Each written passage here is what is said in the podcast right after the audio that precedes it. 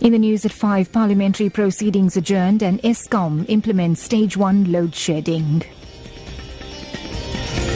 Lotus FM News with Navitha Gajraj. Good afternoon. Speaker Baleka Mbete has adjourned Parliament amid ongoing calls from EFF MPs for President Jacob Zuma to explain when he will pay back money spent on his Nkandla home. DA MP John Steenhuisen accused the ANC's Mbete of losing control of the House as EFF MPs once again chanted, pay back the money. This followed the suspension of proceedings earlier today amid disruptions by EFF members of Parliament. President Zuma had been scheduled to answer questions in Parliament. Earlier, the EFF Chief Whip Floyd Shivambu reiterated that President Zuma should answer the question on Nkandla.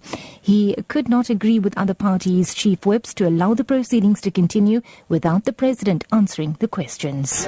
We cannot agree that this parliament be utilized to rubber stamp wrong decisions of this particular parliament. That is why we stand up here to say that we want the president to give us a definite answer on when is he going to pay back the money.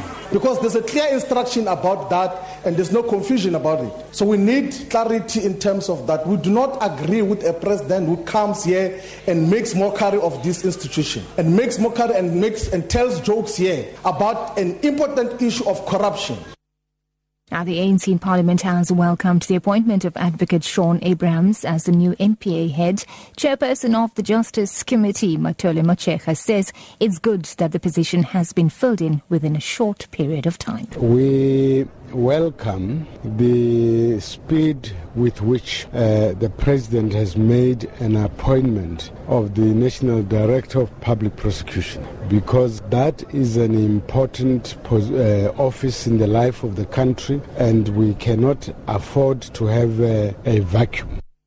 And now for a power update, Eskom has implemented stage one load shedding, which will continue until 10 o'clock tonight. It says this is due to increased electricity demand.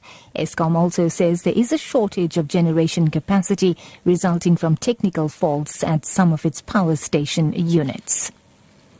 And wrapping up, South Africa has just over three days of blood supply to get it through the uh, bitterly cold winter period, the South African National Blood Service is calling on all South Africans to help it reach its target of a comfortable five day blood supply.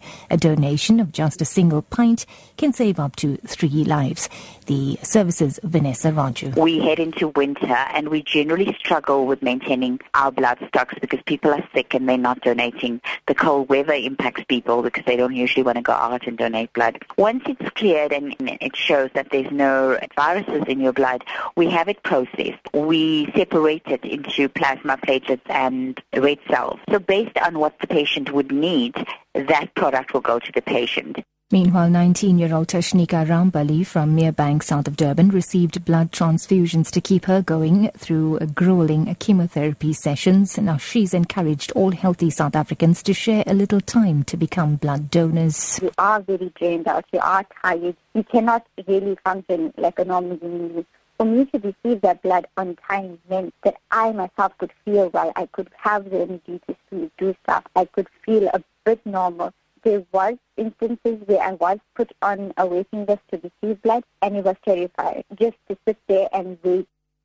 It's the news at 5, your top story this hour. Speaker Baleka Mbete has adjourned Parliament amid ongoing calls from EFF MPs for President Jacob Zuma to explain when he will pay back the money spent on his Nkandla home. For Lotus FM News, I'm Navitha Gajraj, back with headlines at 5.30.